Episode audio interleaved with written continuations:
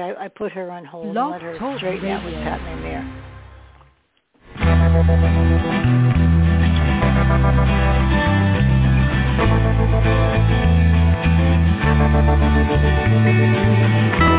I stroll through the pictures, what I've left behind.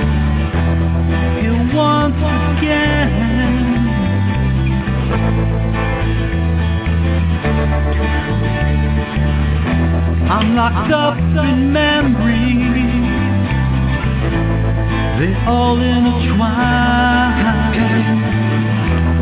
The memories in, in my mind. I know tomorrow,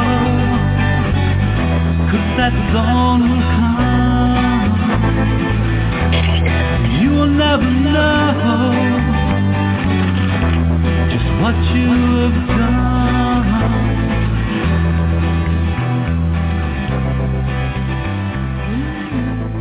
Okay, this is good.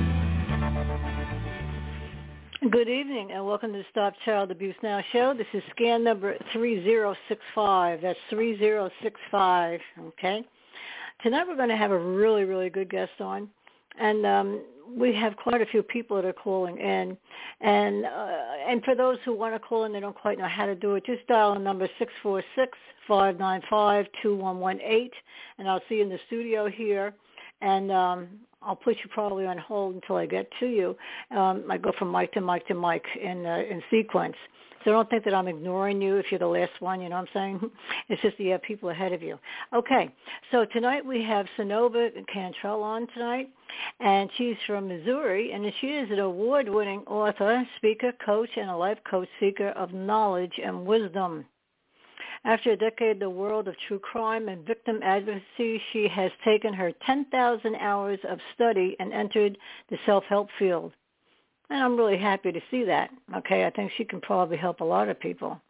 Now, I'm not going to read the whole thing because as we go along, after she tells her story, okay, um, then we get into what she's doing today. But I can tell you something. Um, to top it off, a flag was flown over the Capitol. This is blowing my mind. over the Capitol in Washington, D.C. to honor her cold case work. Now, I happen to think that's pretty cool, okay? that's why I had to bring that out. But anyway, so what I have to do tonight is, first of all, I start out by reading the mission statement, and, and then I will go to, you know, to Synova and ask her to, you know, start telling a story. And Synova, I think I had written to you how the show works. And if someone does have a, a question or a comment to make, any one of the people that are starting to listen here, um, then what I would do certainly is, uh, I see Bill is here also. Okay, let me put his mic open. Hello, Bill. Hi are you in the background? Oh, there you are. I'm here. Oh, okay. Yeah. yeah, So anyway, I'm explaining to um Synova, you know, that we might I might ask I for you. her to stop. Yeah. Sure. Yeah, for a couple of Well, times or thank you very much for being here, Synova. Tonight is important for us too. We we want to get to know you a little better, so thank you for being here. Thank you for having me, guys. I appreciate it. No. I very much appreciate she's here. And you know, Cricket's here also. Yes, she is. Cricket. Oh no. Yeah, we, we were fighting over. That's crazy. All right. So anyway, okay, let me read the uh, the mission statement so that people know what NAASCA is about, and uh, then I'll go back to Synova and have her start to tell her story. Okay. We have a singleness of purpose at NAASCA, and that is to address issues related to childhood abuse and trauma, including sexual assault, violent or physical abuse, emotional traumas, and neglect. And we do so from two different ways. And number one is educating the public, especially as related to getting society over the taboo of discussing childhood sexual abuse, presenting the facts that show child abuse to be a pandemic, worldwide problem that affects everyone. Number two, offering hope for healing through numerous paths and providing many services to adult survivors of child abuse and information for anyone interested in the many issues involving prevention, intervention, and recovery. Okay. So those are the three things many times you'll hear me speaking about is prevention, intervention, and recovery. In fact, last night I spoke a lot about intervention. And I'm hoping that society, especially community, in our communities, that people will, you know, step up and make a phone call when they know that something's wrong with a kid down the street. Because I think it's only with the survivors that are going to make a big change, and, uh, if that change is ever going to happen. Um, you know, because the way it stands now, all the stats are up. I'm not happy about this. None of us are happy about it. And uh, so it's time that people, I believe this, take over. You have to have a fighting spirit. Yes, you do. And that's the way I am. Okay. So um, tonight we have Synova Cantrell again from Missouri, and she is an award-winning author, speaker, coach, and a lifelong seeker of knowledge and wisdom. Um, after a decade in the world of true crimes and victim advocacy, she has taken her 10,000 hours of study and, and entered the self-help field. Uh, she's also a certified NLP life coach. Um, I know what NLP life coaches do. My husband had uh, gotten into becoming a hypnotherapist. And he was um, in all the newspapers and all that stuff too. I mean, he was uh, certified through the American Union of NLP. Now that's what she's through, through the American Union of NLP. And she will explain to everyone who's listening exactly what that is after she tells her story. She's also the owner of Synova's Simply Biz author coaching service and an award-winning crime writer with over 300 cases under her belt. To top it off, a flag was flown over the Capitol in Washington, D.C. to honor her cold case work. Now she's using her study and her experience to inspire, inspire rather, motivate and educate her audience. Synova's life coaching includes elements of NLP uh, and practical psychology, um, uh, ancient principles, and biochemistry. Now, I am not going to read any more, and there's more to read. Uh, she does wear many hats, and we're very, very happy that she's on the show tonight. So go right ahead and, and start telling your your story. That'd be great. Thank you. Um, I always want to encourage people um, wherever I go because I um, I've been through so much myself. But I always start out as um, people want to have this stereotype in their mind that you have to be in a family that is not a loving family. You have to be in maybe uh, an extremely poverty, you know, uh, extreme poverty. You have to be, you know, a certain ethnic group or certain like this. All of those stereotypes that people that have not been victims of of violence, they put these stereotypes on and I want everyone to know that I was none of one of those things. I was raised by two very loving, very attentive parents, two parents that would consider themselves overly protective, maybe um, a little too much protection. Um, I was raised, uh, we didn't have a lot of money. We had times where we were fairly poor and then times where we had a little more. Um, I was raised in a very religious family, but not to the extent of you see some things that are, you know, cultish. I wasn't into anything like that. Um, but I did have a, uh, a a father who had been on the other side of the tracks, we might say, um, and then got his life straightened up and became a minister. So I was a and there's another label. So as a child, I um, spent time with some family members um, who decided to take advantage of me as a child. And I won't go into the gory details, but I will tell you that there was a lot of of bullying that was externally visible there was a lot of things that if maybe people around me had seen, had known what to look for, then they could have perhaps said something or stopped something or prevented something. But I don't blame them. They didn't know. To this day, I'm 42 years old. I didn't tell my mother until I was 35. My father still doesn't know. Um, but I had a family member who liked to bully me publicly, liked to put me down, hates me to this day. Um, and this person decided to molest me on more than one occasion. Um, and what this did was I was so young. Everything was so with my family there was no open communication about anything uncomfortable. So I didn't feel comfortable telling my parents when things happened to me. I didn't feel comfortable telling my mother what happened when I was 35. Because even to this day, there are things that are just not discussed. Now, I do know that if things had been a little more open communication, that when things started leading up to the actual acts of abuse, if I had felt more comfortable to discuss what was happening to me, um, then perhaps the actual molestation wouldn't have happened. But the way it turned out was this had became a ritual thing when uh, we all stayed at a certain family member's house who all of the kids were just ran wild. The adult was there somewhere, um, but this is when this person decided to take advantage. And I remember being so young, and yet I still had the understanding that my dad is a preacher. So anything I do is going to reflect bad on him is the mindset that I had. So I thought, this person did this to me.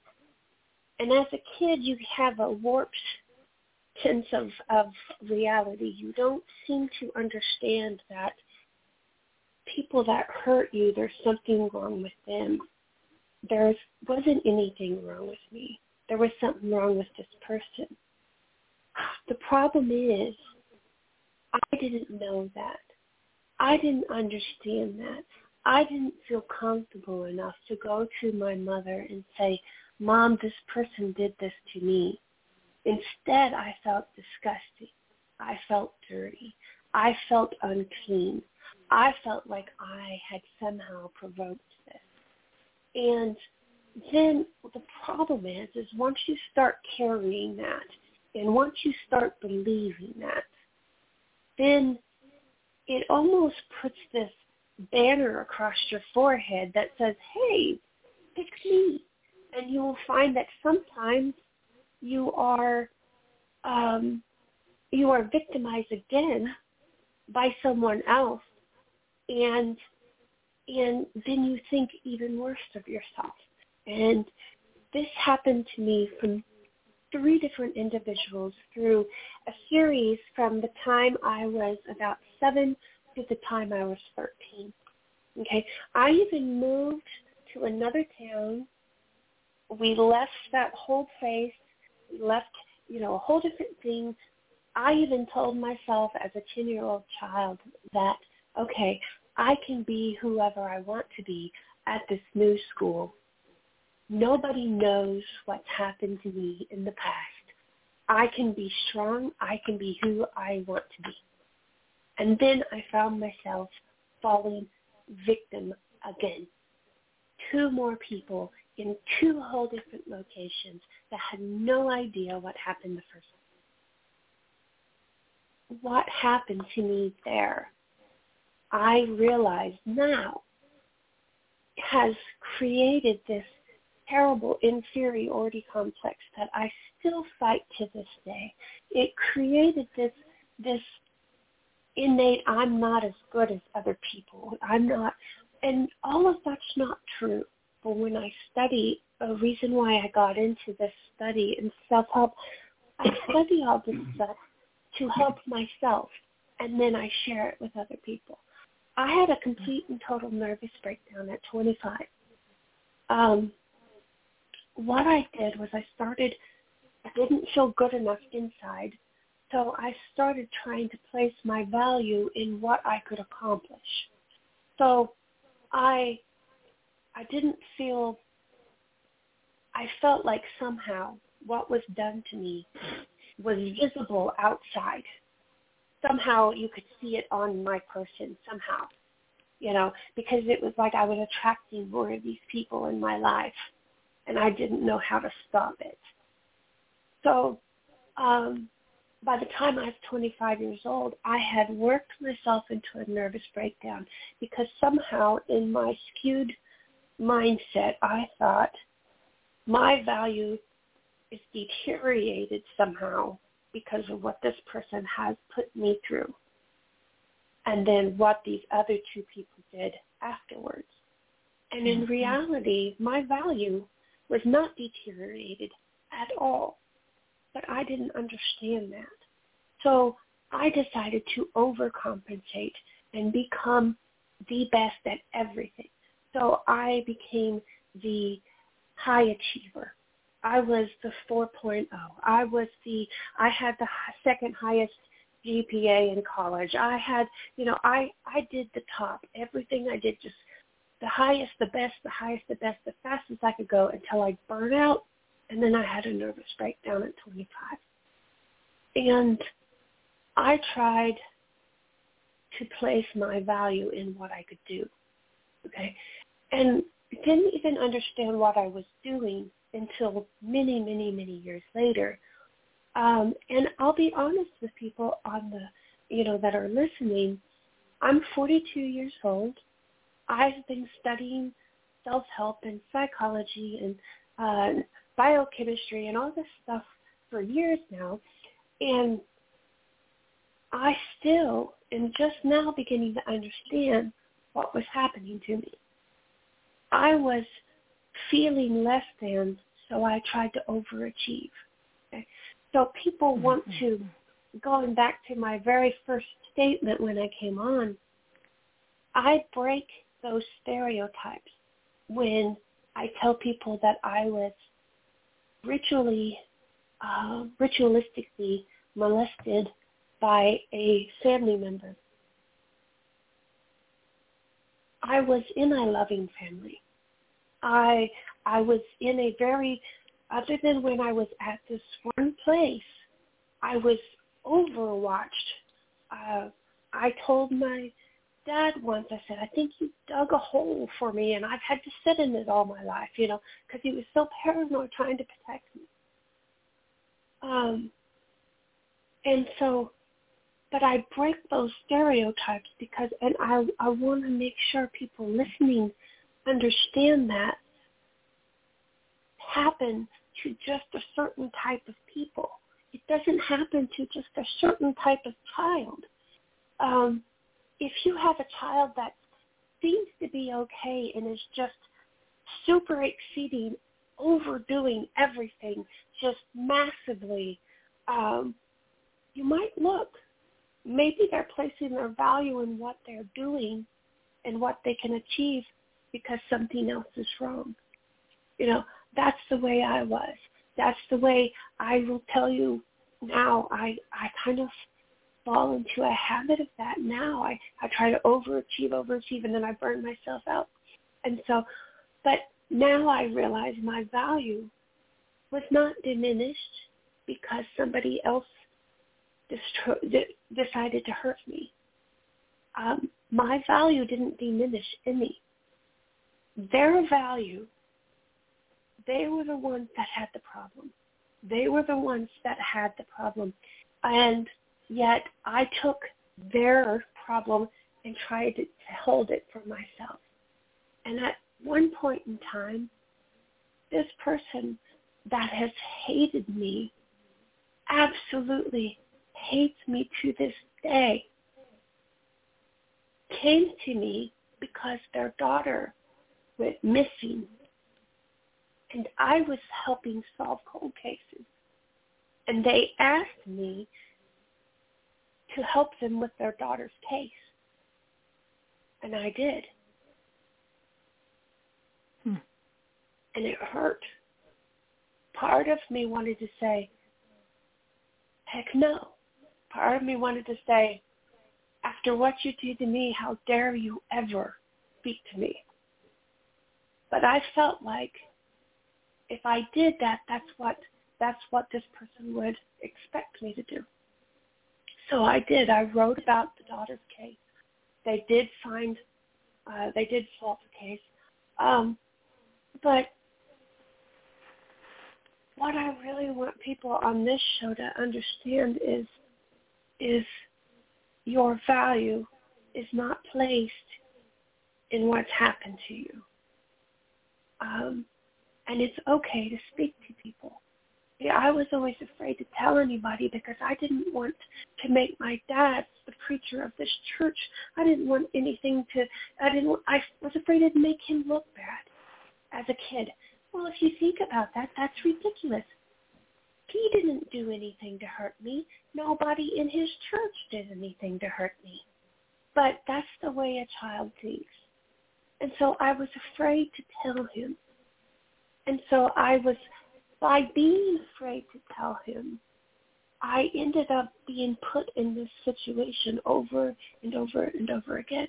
Because if he knew that when I went to this supposedly trusted family member's house, you know, after after we got off the school bus, if he knew what was going on there, he would not have let me go back.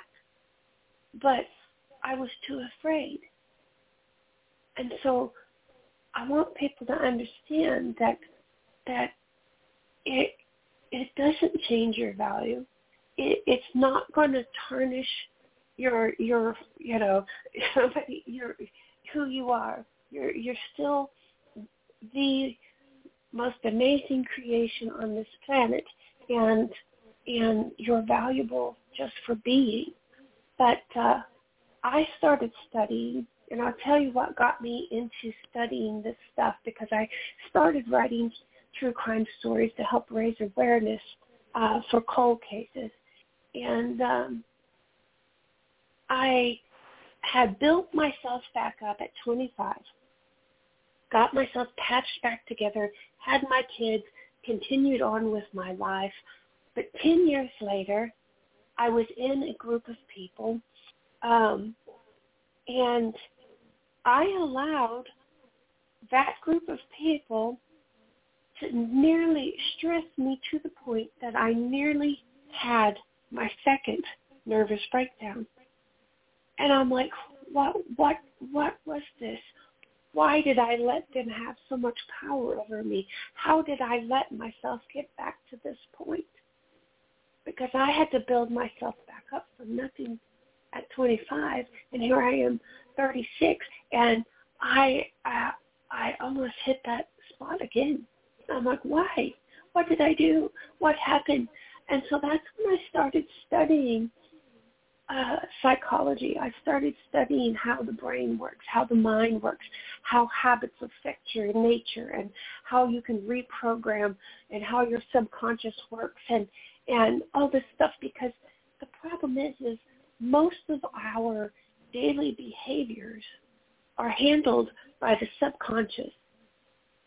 And the subconscious is where all of that hurt, all of those memories of molestation are, all of those memories of, of abuse, all of those traumatic memories of, of, uh, of being just tormented by this individual all of that is down there in that subconscious lurking and I wanted to know how to get it out. So that's why I Mm-hmm. started studying NLP. Uh, that's neuro-linguistic programming. It's literally how you can use your language to hack your own mindset for success. I studied Mhm. neuro-linguistic programming for myself. I wanted to know how to fix me. And so I'm not one of those life coaches that act like everything's fine and you've got everything together. Um, I'm one of them that tells you, hey, I'm still working on things. I, I haven't got everything together yet. Um, but here's what I've learned and here's what I'm working on and maybe it'll help you while it helps me. Um, and so that's kind of the reason why I agreed to come on this show because I thought, well, I don't know how many people are listening on a regular basis, but if I can help one person who's hurting so bad, but still, you know, as an adult afraid to tell anybody, you know, um, that's what really, really I want to reach those people because there's nothing wrong with you. There was something wrong with the abuser. And to this day, this person literally, I've got death threats from this person. I have literally, this person has, has, anytime I, I tell, I told my husband, I said, well, that's what I get for picking up a snake. You, you get bit, you know. Um, but I, I, that's where I come from. That's that's what well, happened. Let me to let me. me stop you for a second, honey. Okay, there's so much Mhm. that you've covered here. Okay, let's go back a little ways here, because we're all survivors on this show. Okay, and we're all at different levels, and um, I really feel a, a lot of sadness for you, and I'll tell you why, Synova. Um, all of us, many of us, had uh, abuses that started at a very early age. Um, some before me. I mine started at six and ended by the time I was 17 with different people, like you're saying. Craziness.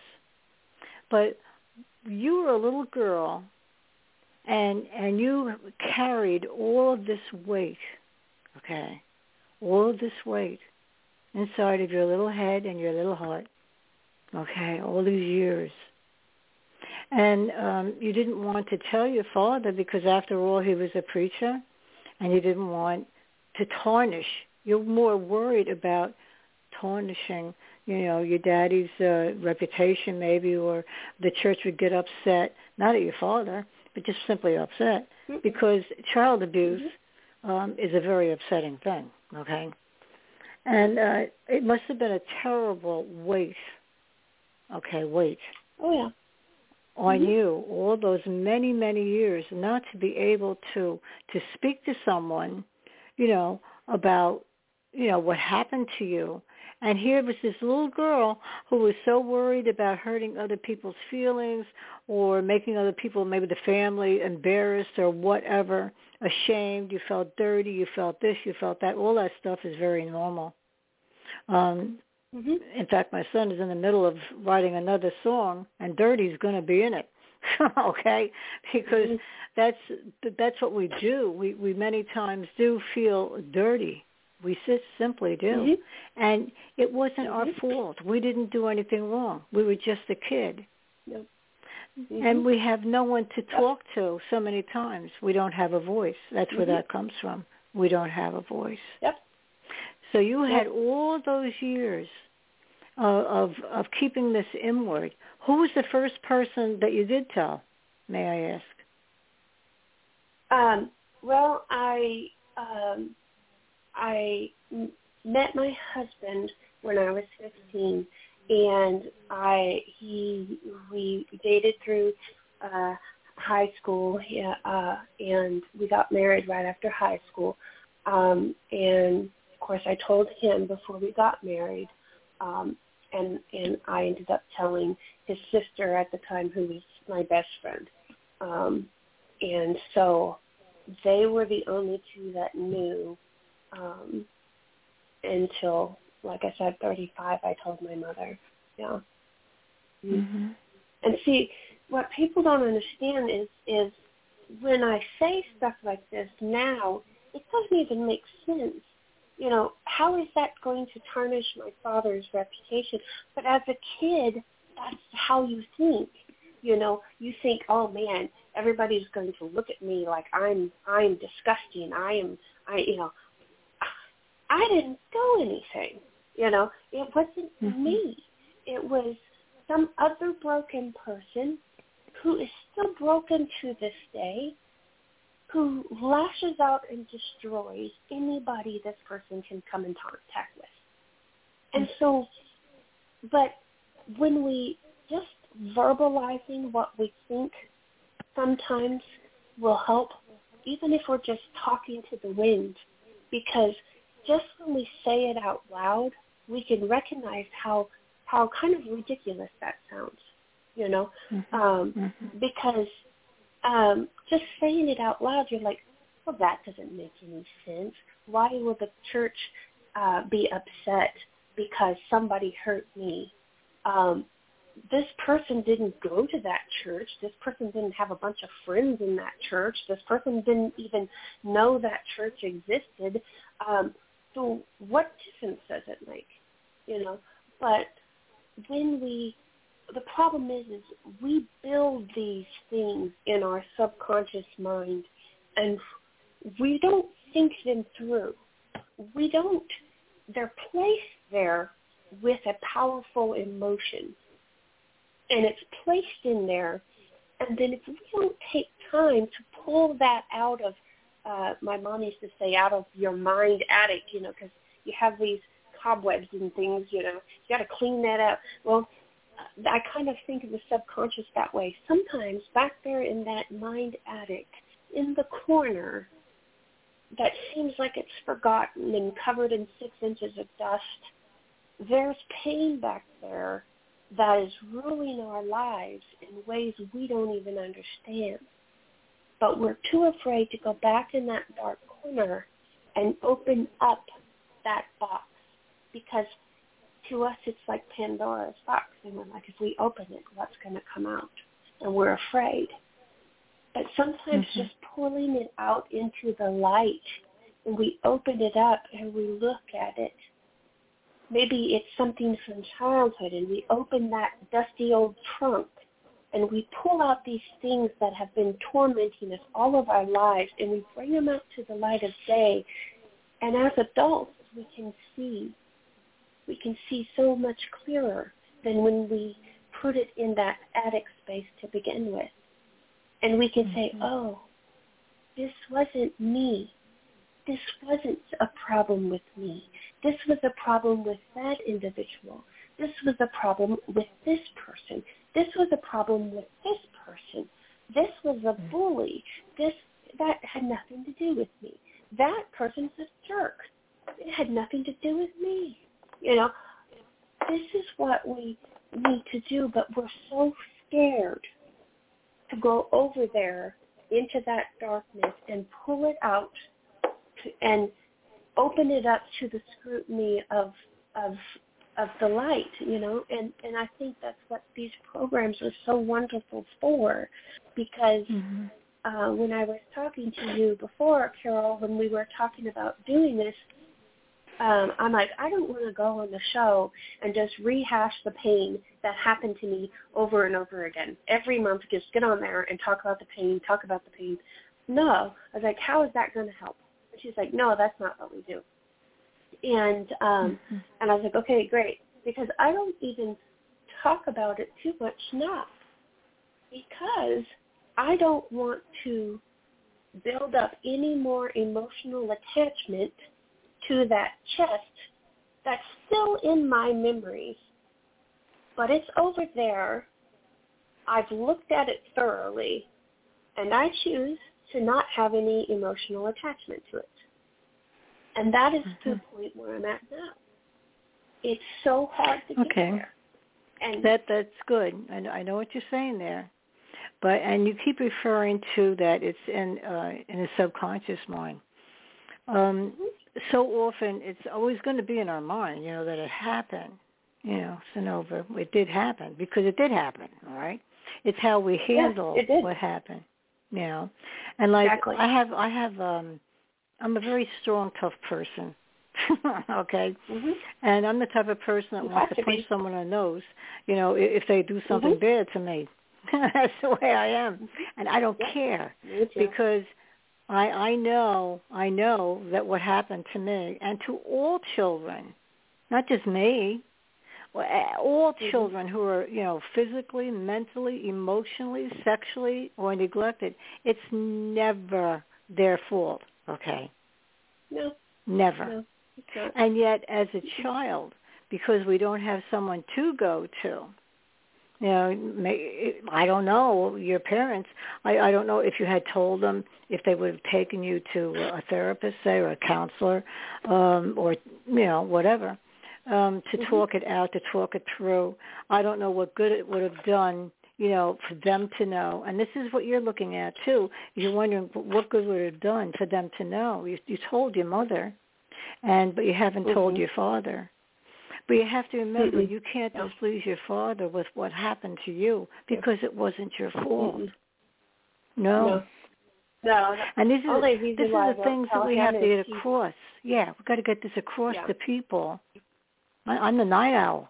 I get all this stuff in the AM. Yeah. Sometimes it happens Mhm. before the AM, and um, Right. where people are in in still down in that that rut, okay, and they're just Mhm. mulling it over. I use the word mulling it, you know, mulling it over. Maybe I invented a, a new word. I don't know, and and they don't let no, it I go. it they don't time. let it. they don't let it Yeah. free. You know what I'm saying? And um Yeah. that's why sometimes you'll you'll see even in, in some organizations or or even with some psychologists, yeah. Um, they'll have you write down whatever your problem is. They'll take you up in an air balloon. You've probably heard of this this therapy, Mhm. and, and you throw it away. In other words, you're giving it freedom. And then you have other, Mhm. um, yeah, that's well known. And Yeah. then you have other um, I like it. people that, uh, yeah, uh, they you have those people write something down, and maybe you'll have a bonfire. Okay, I'm just using that, Mhm. and, and you throw it into Yeah. the bonfire, so therefore that problem is gone. And if you can take the I like to do that one because um, Yeah. I like to do the, the the burning one because people don't understand. Um, energy is nothing is created or destroyed. It just changes from one form to another. And I think Mhm. that's where people need to understand that childhood abuse and trauma, it's not going to go away. It's just going to change forms. Okay? Mhm. So when you write something on a piece of paper, I like to write my limiting beliefs, all of the pains and things like that on a piece of paper and put it in the fire. I like to stand and watch it because you'll watch it. That paper will start to turn gray and then it'll black and it'll shrivel and it'll catch on fire and then it'll get into scribbly pieces and it'll just float off into the wind. Okay? Mhm. This is what Mhm. happens when you're trying to recover from abuse. We want to think, oh, I want to get rid of it. I want to get rid of it. I want to get rid of it. You cannot get rid of it. You cannot forget it. You cannot take that piece out of your history and throw it away. I wish to God you could. I wish I could. I mean, I work with um, I used to work with Mary Ann from Missouri Missing, and I was talking to her last night, and this is the 20th Christmas that she hasn't had her daughter home. And half the time the newspapers won't even run a story on it because it's old news to everyone else but the poor mother. You know, I'm sitting here, I wish to God I could take that out of her history and throw it away. But you can't. The only thing you can Mhm. do is transform it into something else. Okay? So you can transform that pain into the building blocks to make you the powerhouse you are today. That is what I try to do. I try to take that pain and build it into something else. Because just like that paper, it turns Mhm. into dust and floats into the air. That's the only, that's just a visual uh, aid to what we can do. We can only take the pain and transmute it into building blocks to make us stronger, harder, faster, better. That's all we can do. We can't take it out. And by burning that paper, we don't get rid of the paper. All of the elements of that paper are still there. They're in the ashes. They're blown away in the wind. All of the elements of that paper is still there. It's just changed forms. You know, it's like Mhm. water when you boil it, it evaporates. It's changing forms. And that's all we can do as, as if you've suffered abuse and trauma and neglect, sexual abuse, Mhm. mental abuse, verbal abuse, Mhm. physical abuse. All you can do is transmute it, transform it into something else. You know, I always I'm kind of more of a visual person. I know not everyone is, but if you can Mhm. Take it. And you remember that old 80s cartoon where you had the transformers and they started out as little bitty machines and then they built up built up and then there was these big huge skyscraper machines at the end and they were shooting each other. You know all we can Yeah. do is mm-hmm. take the pain and stack it up onto something else and stack it up and stack it up. Build it up until you become the powerhouse you're meant to be. Because if I could take everyone's pain, I'm an empathic person. I have a hard time because I care too much about people. Um, and people don't care about me as much as I care about other people. I'm empathic by personality.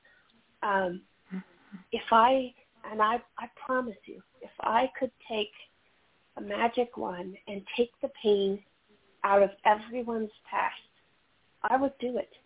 I would do it because if there were no hurting people, there would be no more abusers. If there were no hurting people, there would be no more bullies. There would be no more neglect children.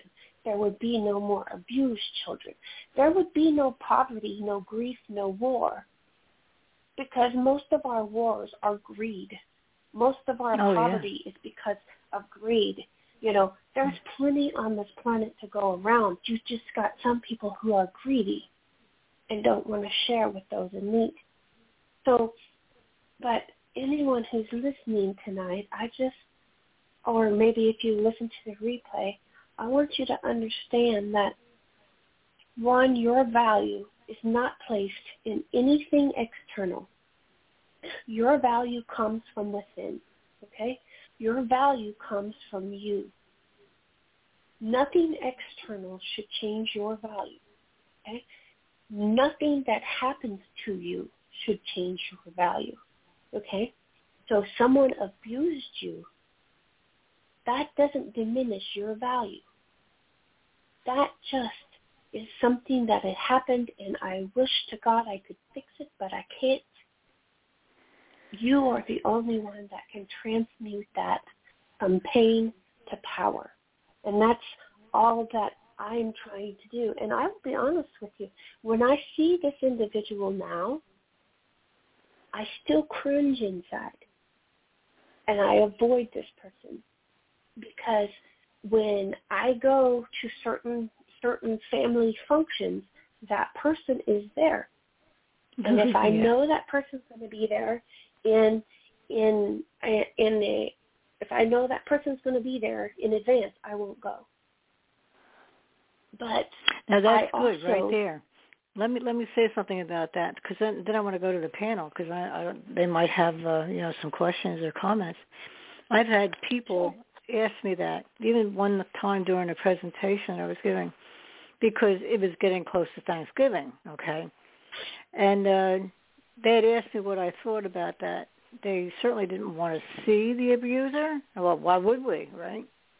um, if you go up to the abuser and say you did so and so, they're just going to say, "Oh, you liked it, you asked for it." This is they turn it around, they twist it around. You know what they do.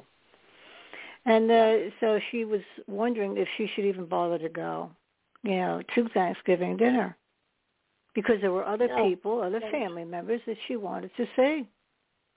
So I said, Mhm. well, weigh the sides. And I, I think I've done this in the past too. I think we all do. Um, if you go to a, a family dinner, and are you going to have enjoyment by the other people that you like? Are you able to put that person aside enough to enjoy yourself, knowing that this person uh, is not a normal person? You cannot expect normal behavior from someone who's not normal. And that's what I've done all my life. You Yeah. know, I just simply just Well, push them aside. I- You know, you know, Yeah. like Uh, go I'd away. like you did this. You're an asshole. Excuse my French. And uh, because that's what that's got me through life was by being rough and tough. Right. You know. Yeah. And Let me uh, add one more thing to yeah. this. If you are, if this is the thing, what is life? And I ask a lot of questions, um, but what is life? If you have if you have lost a loved one and you have watched someone pass away, you see the light go out of their eyes. The energy is gone. Life is energy.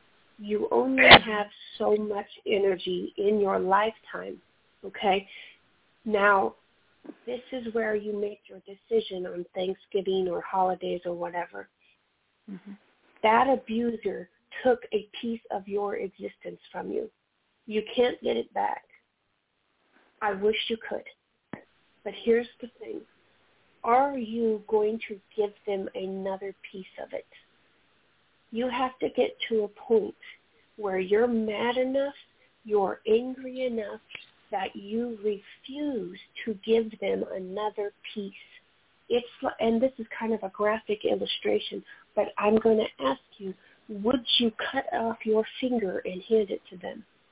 No, that's ridiculous. Well, you might as well because you are cutting off so much of your energy and you're giving it to your abuser. Now, if you want to take, you've only got so many holidays left before you go into whatever next plane of existence is. Mm-hmm. You only have so many holidays left.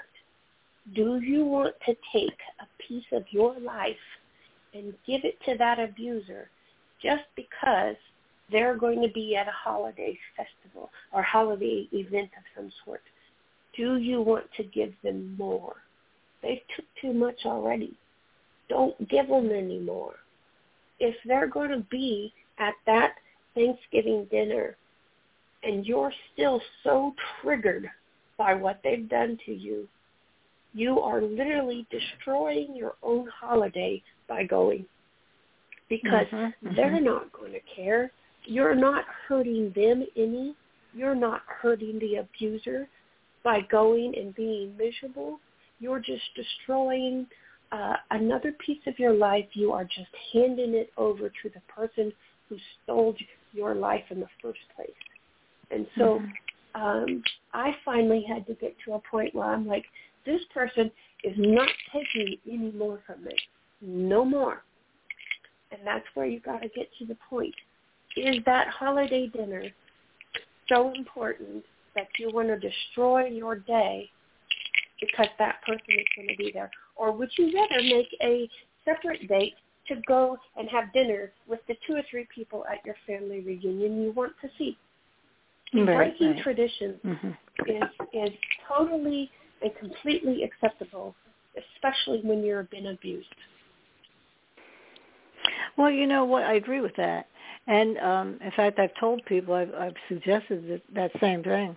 Um, if you don't want to go, then don't go, and don't feel guilty about not going. See them later on. I think I, I did a show like maybe a month ago saying that same thing.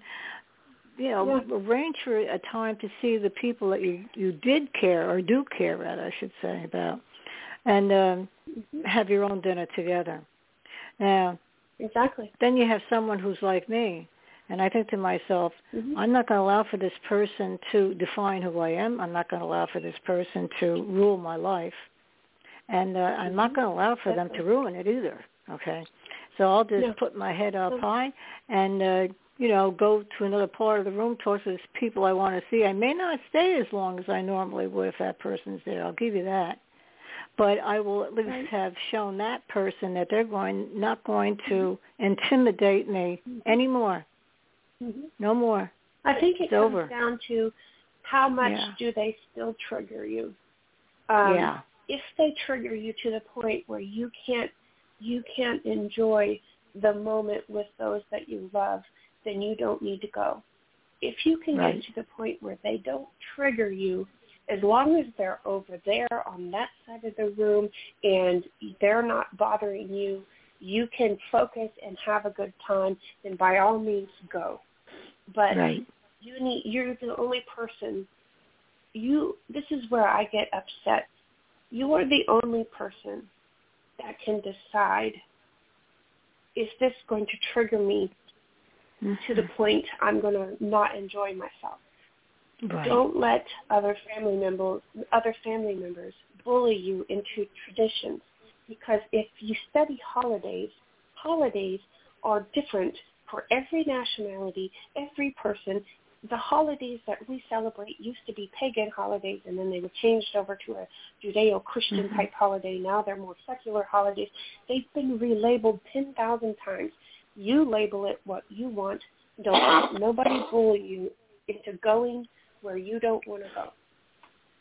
I like what you just said. You label it what you want. I like that.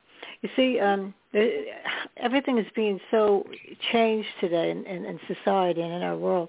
We have to. You can't say with the pronouns and all this other stuff. My God, but I decide. You know what? I'm me. I'm going to speak the way that I speak, and if people don't like it, walk away. you know, because I'm not going to try and keep up with all those pronouns and all this other stuff. I'm get out of here. So um, but I, I do want to go. I like what the, I like the, the the thought behind that. What you just said. That's good. That's that's healthy. Let me let me go to uh, cricket, okay? Because I'm I'm sure she wants to say hello to you, and maybe she'd like to you know ask you a question, and then I'll go down the um, you know to everybody else. Go ahead. Sure. Go ahead, cricket. I- I'm speechless. no, you are You're speechless? person. Okay, go ahead. Did I say that out loud? Yeah, you Um, did. Now I can relate to a lot of things. Um like me working with kids for so many years. Yeah, we had to teach the stranger danger, but for me it was more important to just teach them that nobody has the right to touch you. This is your body because the majority of abuse comes from not strangers, it comes from people we know.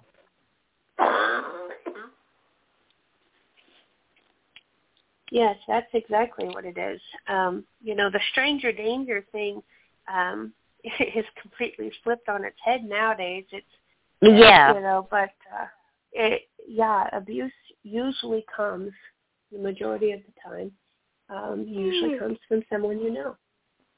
Mhm. I mean, I I know that some of uh, CJ's relatives got mad because he didn't want to hug them.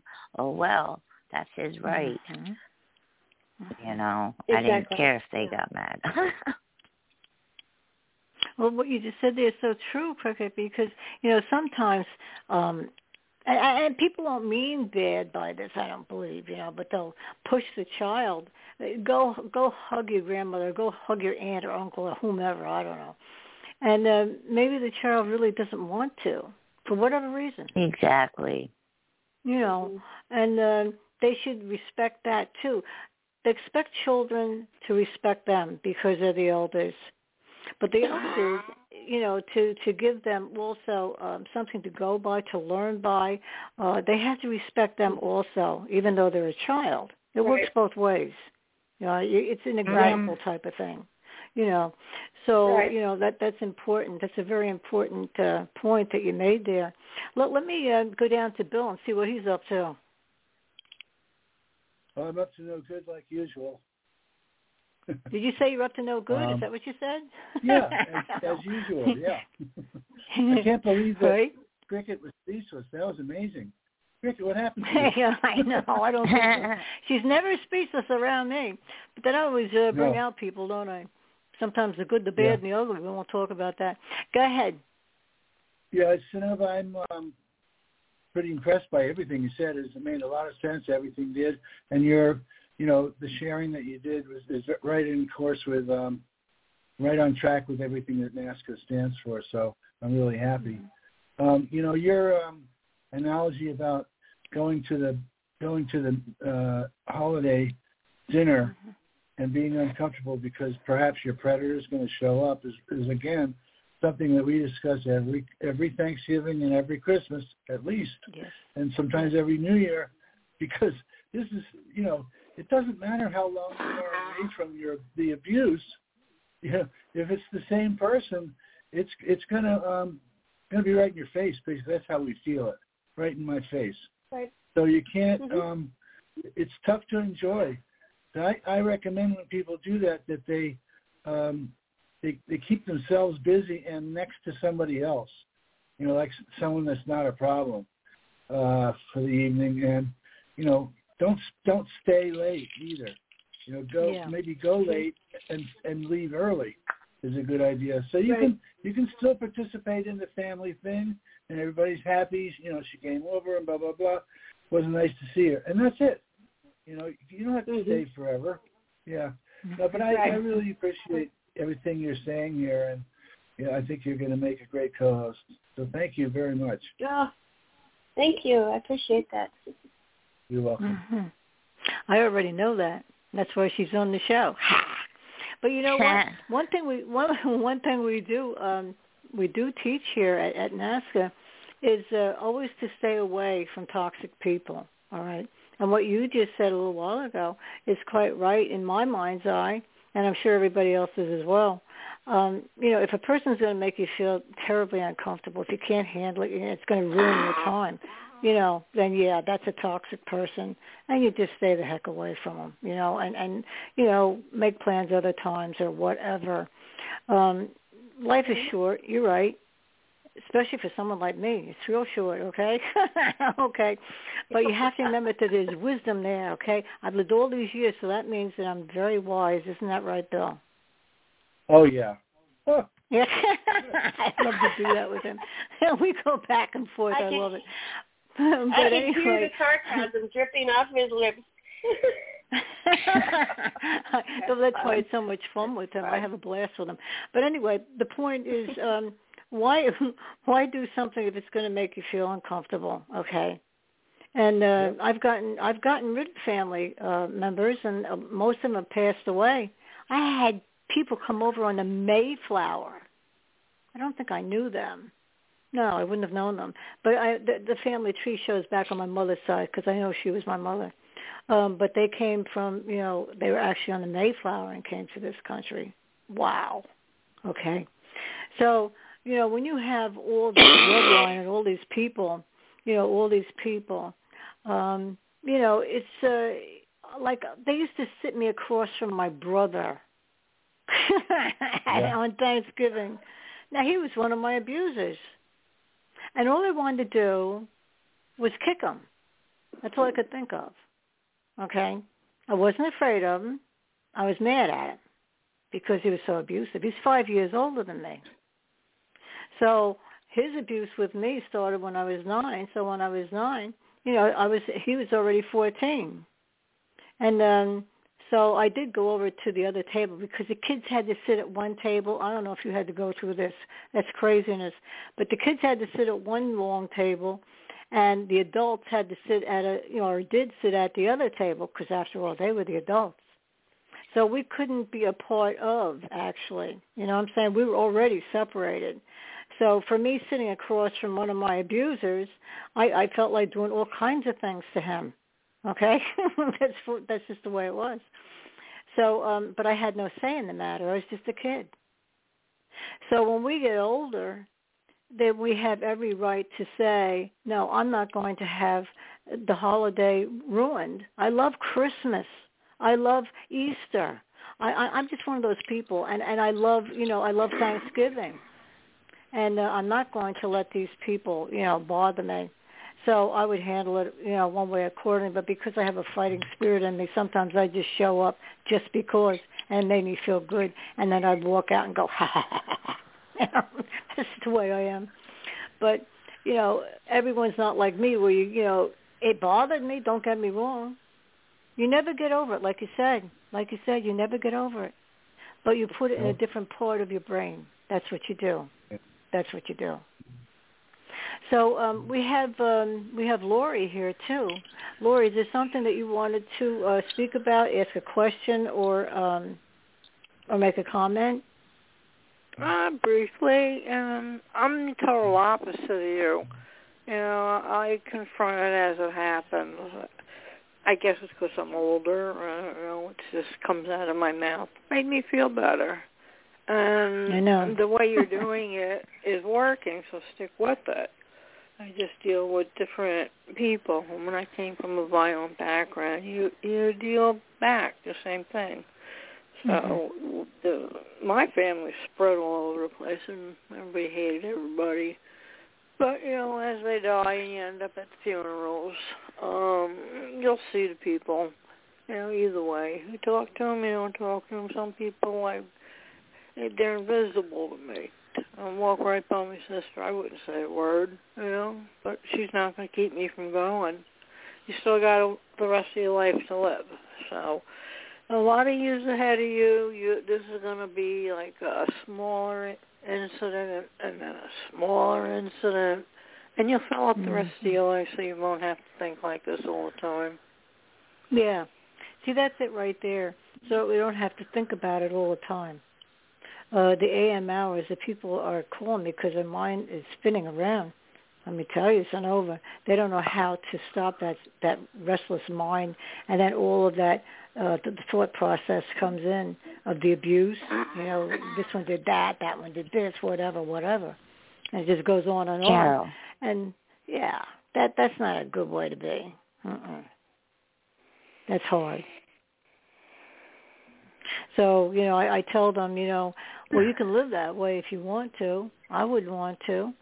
And then I Carol. just told them, yeah, Can you hear me? yeah. Okay. Uh, the the the call dropped and Synova had to dial back in. Oh, okay. All right.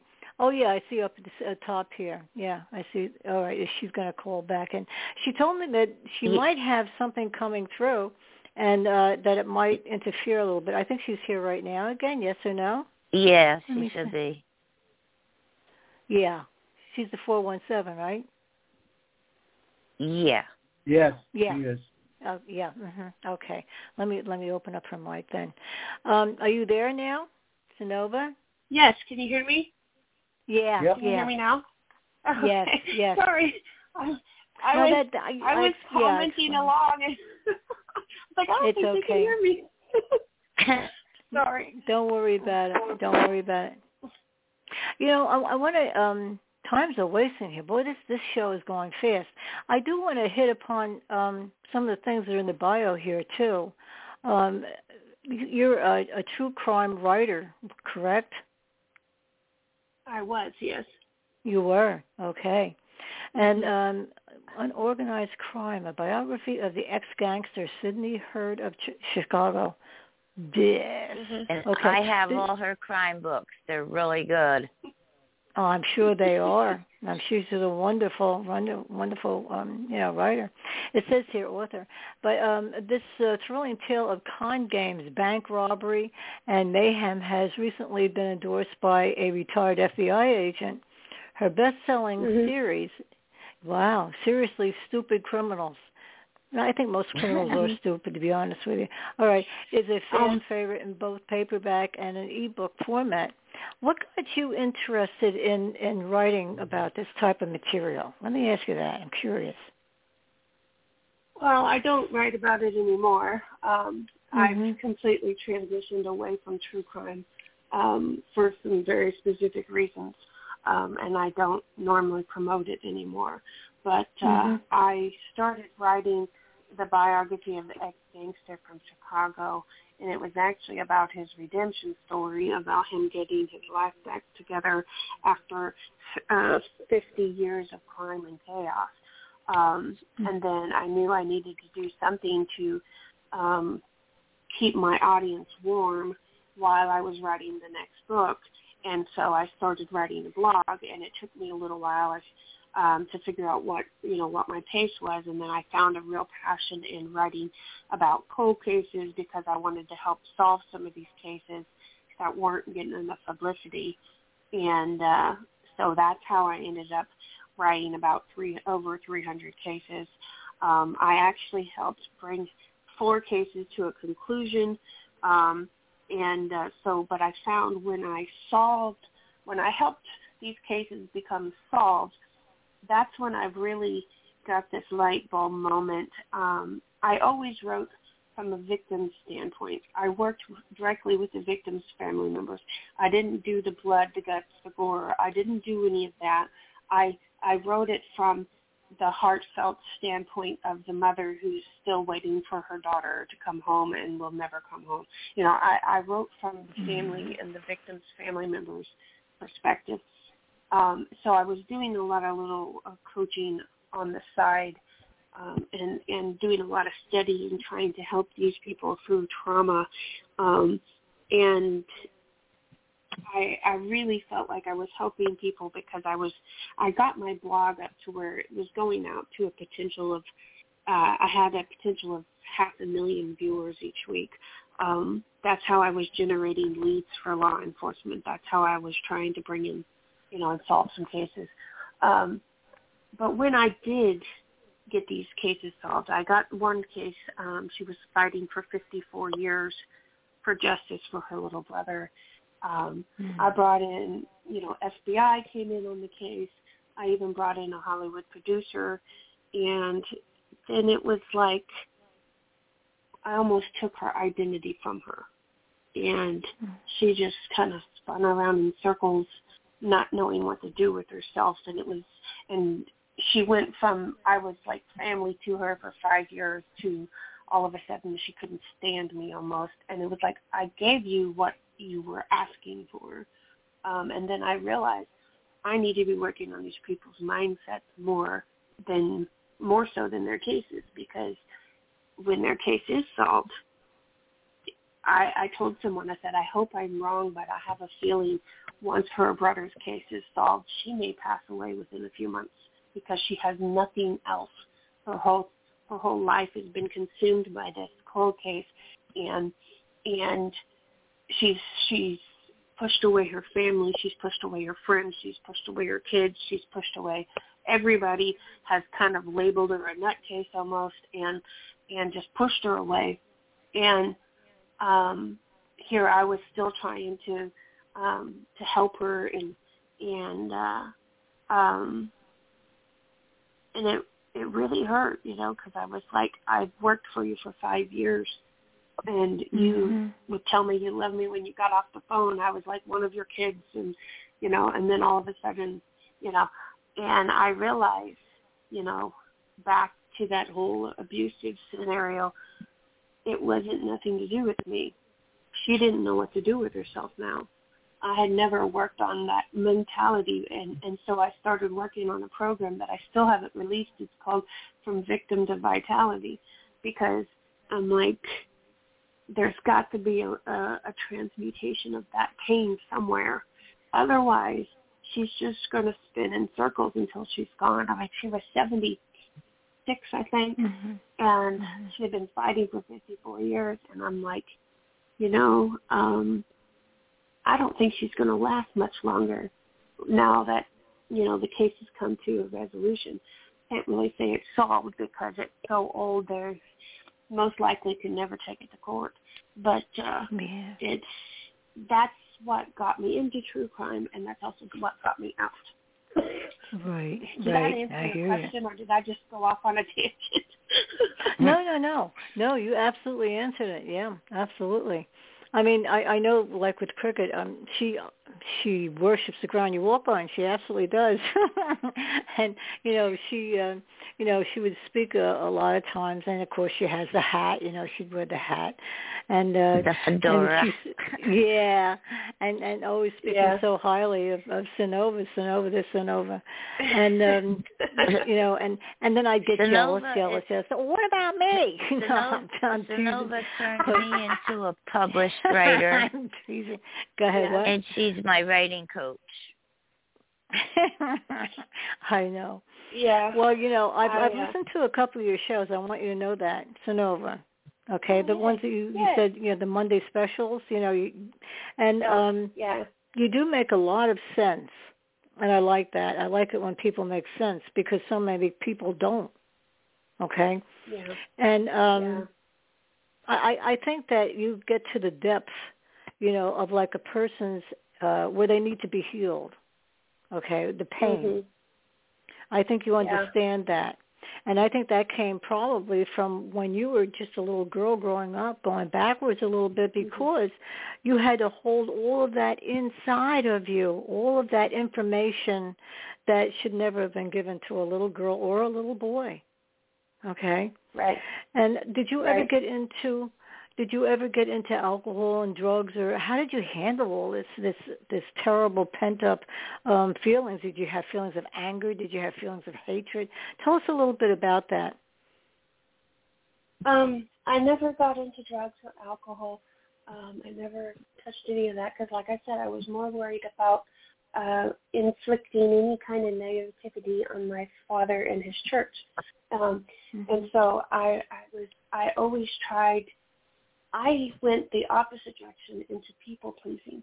So I try to live by every standard that everybody thought a good Christian preacher's kid should live. Um, according to some people, your skirt had to be so long and your hair had to be so long and you had to have your sleeves this way. And then you'd go to another place and they'd be like, oh, no, no, that's ridiculous. You need to have this. And so I would do that. And then I would try to live for this one. And then they'd be like, no, you can't listen to this kind of music. You can only listen to this. And no, you can't watch this kind of TV shows. How dare you have a TV in your house, you know. So it, it was just like an entire lifetime filled with trying to please everybody who's putting me up on this pedestal just so they can push me off of it. And then mm-hmm. when I hit 40, um, I realized I lost my grandfather. See, I I have lost 15 people in the last two and a half years, and mm-hmm. it's killing me. But the thing is, is when I lost my grandfather, it hit me hard because we shared a birthday, and that was our thing. He always would hug me, like sure. we're the same age, and uh, I uh, was born on his 40th birthday, and he'd hug me. He's like, "We're the same age. You're prettier than me, but we're the same age." And you know, so I went to the graveside that next year, and I was like, "Well, Papa, we're the same age, and I'm sure you're prettier than me now." You know, uh, but uh, uh, yeah, you know, but uh, but the thing is, is um, I uh, ADHD moment. I'm squirreling here. Um, oh, how did I feel with all this? My thing was is I I didn't let it out. Is the problem? I didn't let it out into drugs. I didn't let it out into alcohol. I didn't let it manifest into anything. I kept it. I kept it so there's this, I'm never enough. I'm never good enough. I've got this in, internal turmoil while I question everything. Um, and I, when I was 40, I realized, you know, because I was excited. I wanted to turn 40 with my grandfather. He'd be 80 and I'd be 40. And that was the first birthday I had to celebrate alone. And it sucked. I'm not going to tell you it was great. It sucked. Mm-hmm. But uh, mm-hmm. and then I'm I'm going to go to hell because I said sucked um, uh, you know, because I'm a preacher's daughter. I shouldn't say that, you know. So, but this is, you know, I make a joke about it now, but that's exactly the way I spent my whole life, and I realized I spent 40 years trying to make everybody else happy except for me. Yeah. See, and that's what I was trying me. to get at before. And I'm like, yeah. I've mm-hmm. spent 40 years making everybody else happy climbing back up on that pedestal again just so they could knock me off. You know, I wouldn't listen to a certain kind of music because because so somebody says, oh well, a preacher's kid shouldn't dress like that. Okay, so I wouldn't dress like that. Preacher's kid shouldn't talk like that. Okay, so I didn't talk like that. A preacher's kid should, you know. So, and every single person has a different idea of what they think a preacher's kid should do. You know, uh-huh, someone asked me, "Oh, are you going to be a preacher?" I said, "Oh, dear goodness, I hope not." I said, uh-huh. "I said it's so uh-huh. traumatizing to me being a preacher's kid growing up," and uh I'm like, "No, I don't want to do that. I'll be a life coach from now on. No preaching." You know, because mm-hmm. this is the thing. People want to get into theological arguments, and I'm like, I'm not into arguing with people. And that's not what I'm about. I'm about mm-hmm. helping people. And uh, once you start putting those labels on things, then people want to argue about it. But that's the problem that I had. I didn't manifest my my grief, my pain, my the abuse. I didn't manifest that externally. I kept it inside. That's the reason why I had a nervous breakdown at 25 and almost had another one at 36 Um, yeah. Because I kept it in. I Right, it exactly. in. hmm And We we have uh, we have another I- phone call here. Let me let me just uh, Sure. you know, yeah, um, Michelle, um, yeah, you're here now. Um, this is uh, the gal I was telling you about, and um, she's had quite a life, all right, and um, and, and she's done an awful lot of things with her life too. She is is uh, very much into NLP and uh, all kinds of psychology and, and so forth. And uh, also, too, Michelle, bless, yes, she did. Um, they actually flew a flag over the uh, Capitol in Washington D.C. to honor her cold case work.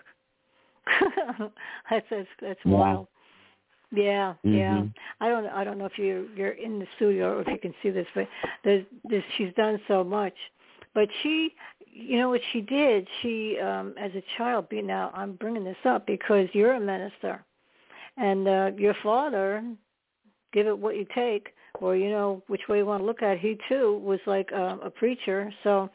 Um, but she didn't want to divulge the information. She was carrying it around all her, ever since it happened as a child when she was being abused uh, by Mhm. uh, neighbors and all this other stuff, other people. Okay, and um, so you can't do that. You, I, I would explode. Is what I'm what I'm Mhm. thinking. You know, see, that's why she had that nervous breakdown. Michelle, you had a nervous breakdown too, didn't you? I did because I, I held it in for. I, I was in a prison in my own mind and locked in my own house, uh, uh, isolated from people for ten years before I even came out to That's the world and talked to anybody human. So that's why I, I strongly recommend for anyone like, you know, when you go through a trauma at a young age, you know, little girl or little boy, and if you don't get the help that you need, and if you don't have an outlet, it can not only mentally and emotionally damage you, it can absolutely physically damage you. It, it can literally make you sick, you know. Mm-hmm. And so Definitely. that's why I push to share my story to to give hope to people that you know not to hold that in. You got to have an outlet. You got to have an outlet. I don't want people to do what I did. You know, I medicated because I didn't want to feel. I wanted to stay numb, which I stayed numb for for years, and that's it's. You got to have an outlet.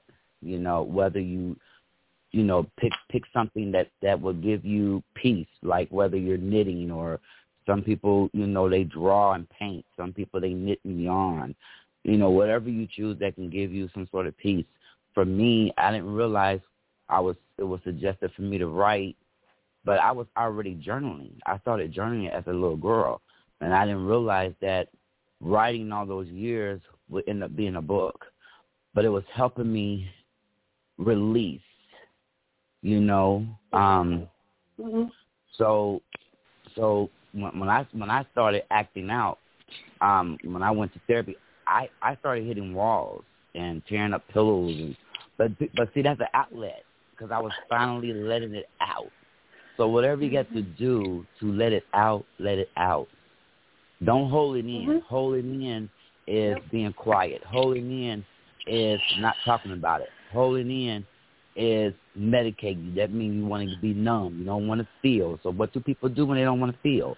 They drink, or they Yeah. they, they pop pills, or or Yep. they you know do do other drugs, or you know, and, and an addiction. Any addiction can be a drug. Like you know, sex. Mm-hmm. You know, can be a, can be a drug to numb you. You know, I did all That's that. right. So, so that's why Right. you know. Yep. Yeah. Yep. Yep. That's why I wanted to bring that Well, in. that's um, Synova, I wanted to bring that in because you see, she's a minister and she had a father um, who just recently um, passed away, very recently. Who, who passed away? Your father. I'm sorry, who passed away? Oh, my I'm, father. I'm talking yeah, about my, your father, honey. oh, I didn't realize. Yeah, we buried my dad two weeks ago, and prior to that, we had just buried my aunt, which is one of my mom's sisters, like a month before that. So, So, see, she was talking it- about a lot of loss too, Michelle, and so the, the two of Okay. you, they sort of like goes together. That's what I'm trying to do is bring it together. Um, Yeah. she's a very good guest, and and she's done um, an awful lot of things. And and uh, let me ask you one more question because the show is is getting it's really starting to wind down now. But what did you do? I mean, Michelle and I, well, we we popped pills. We uh, you know we drank. Bill drank. I mean, a lot of us drink or did drink. I don't drink anymore.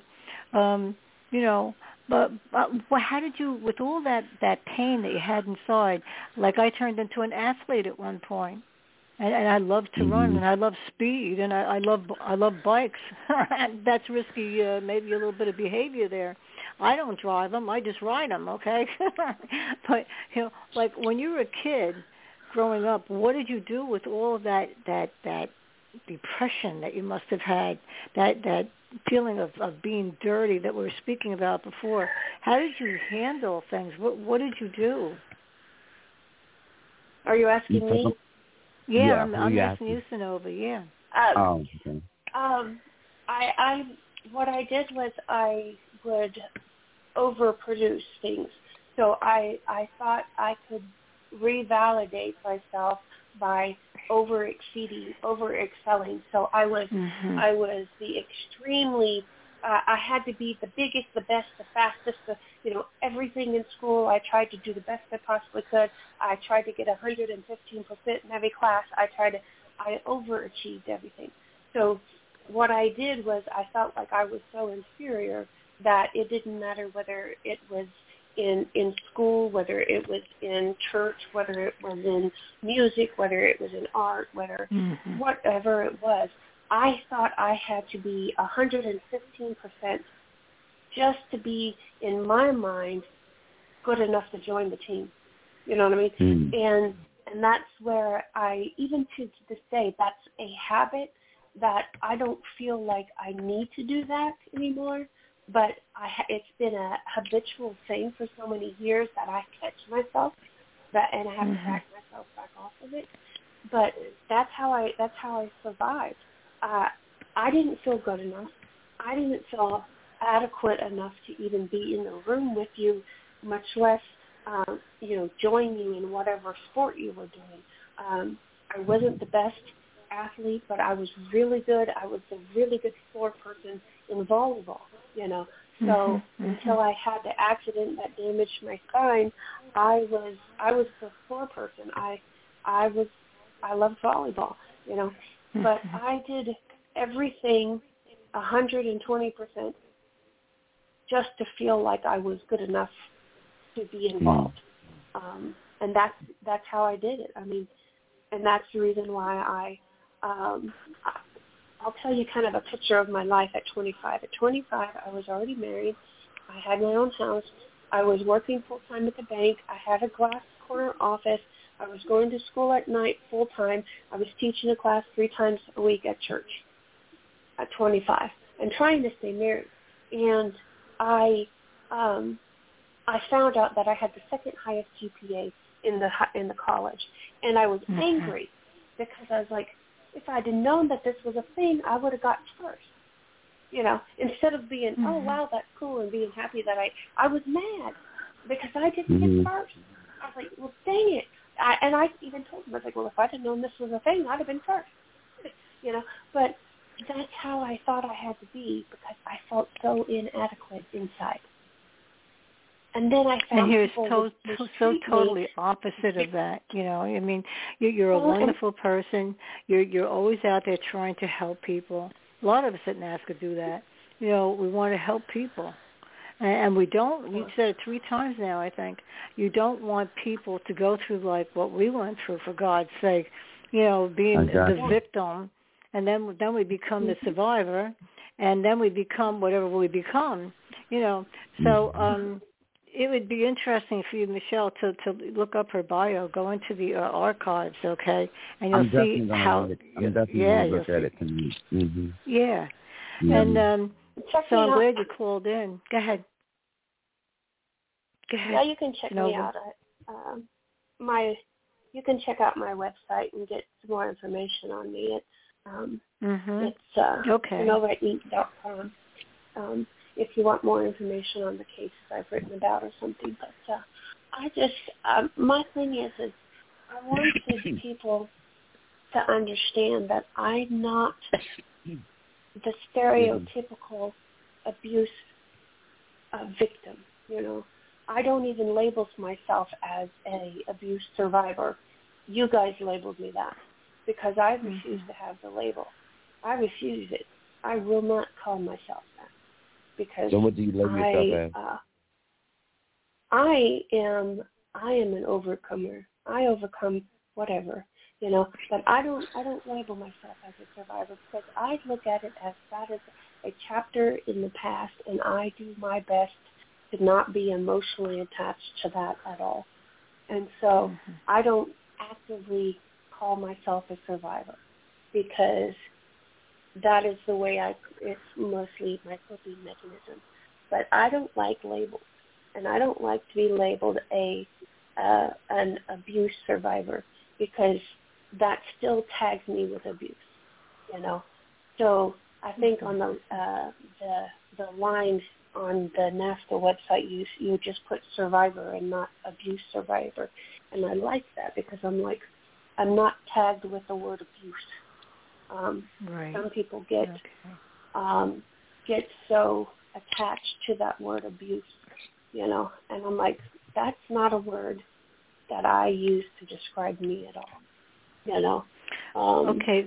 but that's Synova, where- we're almost at the. Uh, I hear you, I, and I, I agree with that.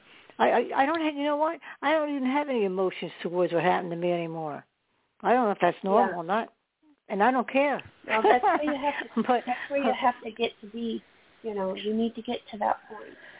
Yeah, but the show's almost over. So what I'm trying to say here is that uh, we give the last, you know, like five minutes or four minutes, whatever, you know, to the guest, and that would be you. To um, what would you say to give people hope? You know that you can move on, you can become um, someone who is successful.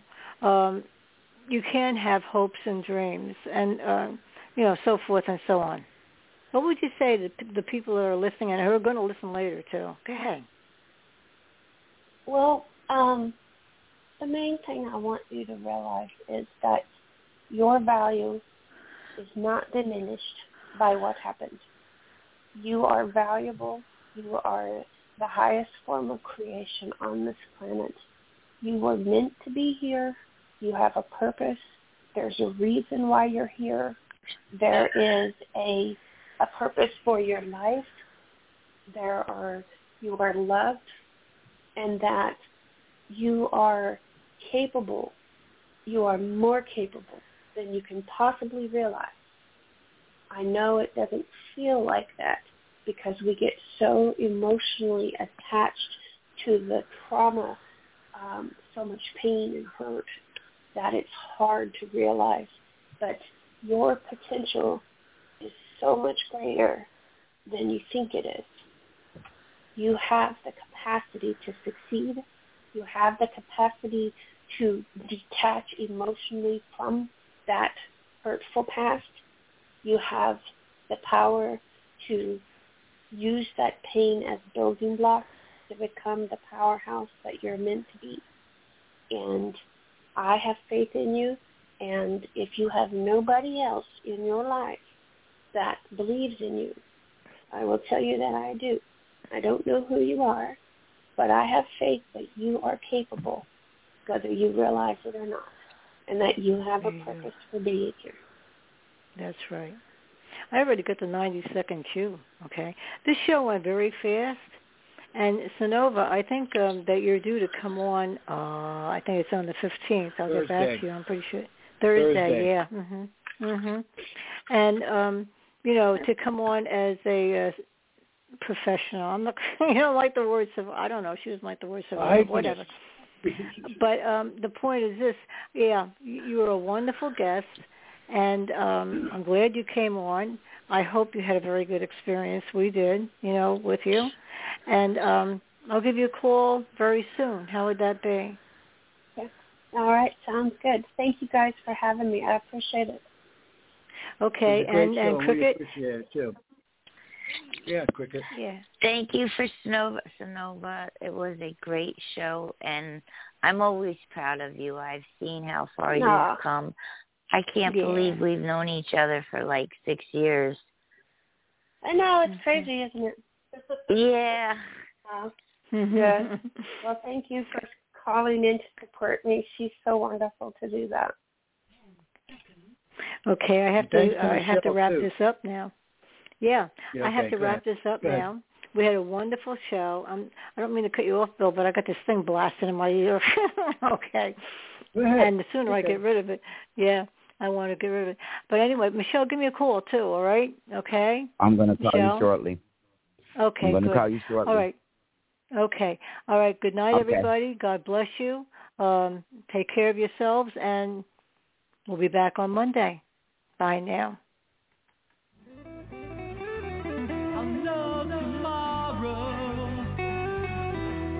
That dawn come. You are forgotten after all that you've done.